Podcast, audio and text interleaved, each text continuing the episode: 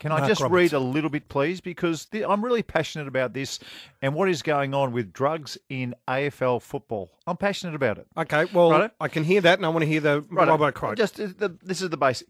In 2008, Alastair Clarkson called all of his Hawthorn players into a closed doors meeting because the noise around drug taking amongst his cohort was too loud to ignore.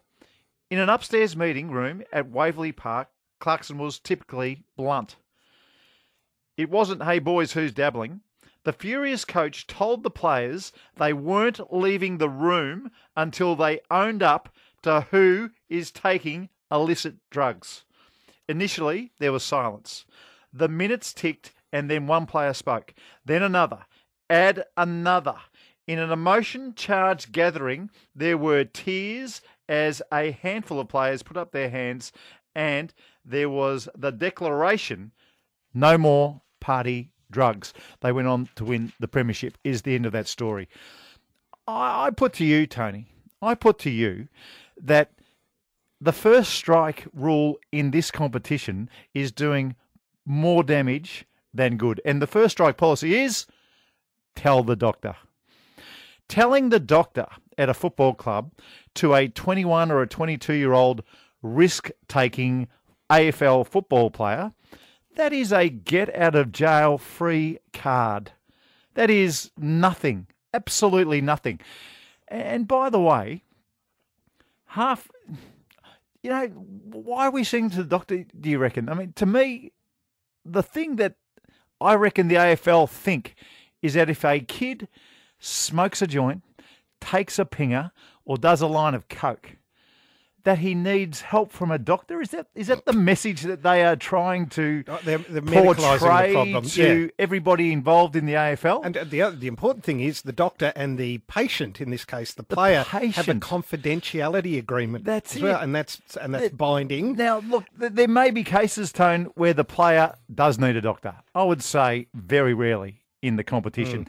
And knowing society today, and probably knowing our audience, half of our audience, this is my guess, my best guess, half of our audience would have smoked a joint, mm. would have taken a pinger, Yep. or would have done a line of cocaine. Uh. Half the audience. I'll put up my hand. When I was a kid, I was a stupid, stupid kid. I did all. I was a risk taker. All right. I needed a kick in the pants. I just don't get where we're headed with this. And I would love some input from our listeners. What should the drug policy be? Because I think it's as simple as this. These kids don't need a doctor when they are taking risks. They need a kick in the pants.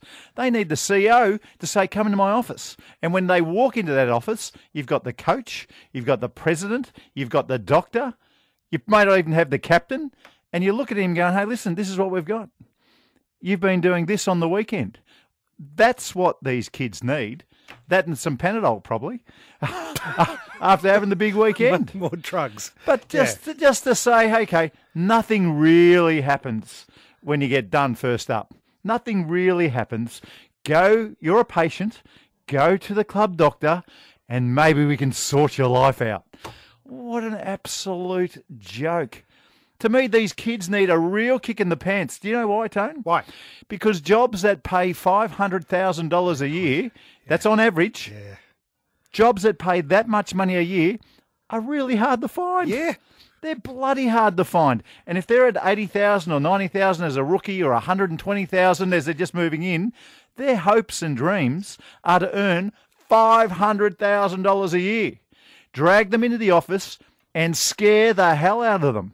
So we don't see these situations. We don't we, we see less risk taking. But don't try and make out because they've done a party drug, which are illegal, by the way. So don't call in and say, you know, you've got to call them illegal drugs. We all know that. Let's just get real. Let's walk into the real world. Go and have a look at society. I just, I, I shake my head every time a player or the AFLPA say it's the right thing to do to send these kids to the doctor. What an absolute joke. All right. What question would you like to ask? What should the drug policy be in the AFL? All right. That is It's a great as question. simple as that. What right. should it be? At the moment, it seems like it's designed deliberately to not address the issue. right. It does everything it can to avoid it. Uh, But and I wouldn't be surprised if that's from the AFL Players Association themselves, protecting the players. And I don't think I don't think what we're doing at the moment protects the players one bit. Um, c- can I submit before we get to calls? One double three six nine three. It it is now so, uh, and it's a word I hate, but normalised. Like the drug culture with uh, twenty year olds Yeah. is so pervasive. Yeah. It is it to them. It's it's just what you That's do. right. It's a, there's a there's almost no distinction between legal and illegal. It's just you- of course you do drugs right. on the weekend. So I want to point you back. Oh, that's exactly right. I want to point you back to Alastair Clarkson and Mark Robinson's article. yeah. Robbo said, "Stuff this." He heard noise. There was a, a iceberg theory, or that's Leigh Matthews' iceberg theory. What, whatever the tip is, it's Yeah. sure to be more on the. He believed in that, Yeah. And he got them in, and they spoke about it. That's what we want in the AFL. We don't want them hiding behind the club doctor. Mm. That's my view. Kids are stupid. Kids are reckless. Sports people are even more reckless. They are risk takers by nature. We've got to look after them, but they need that kick in the pants to help get them back on the straight and narrow.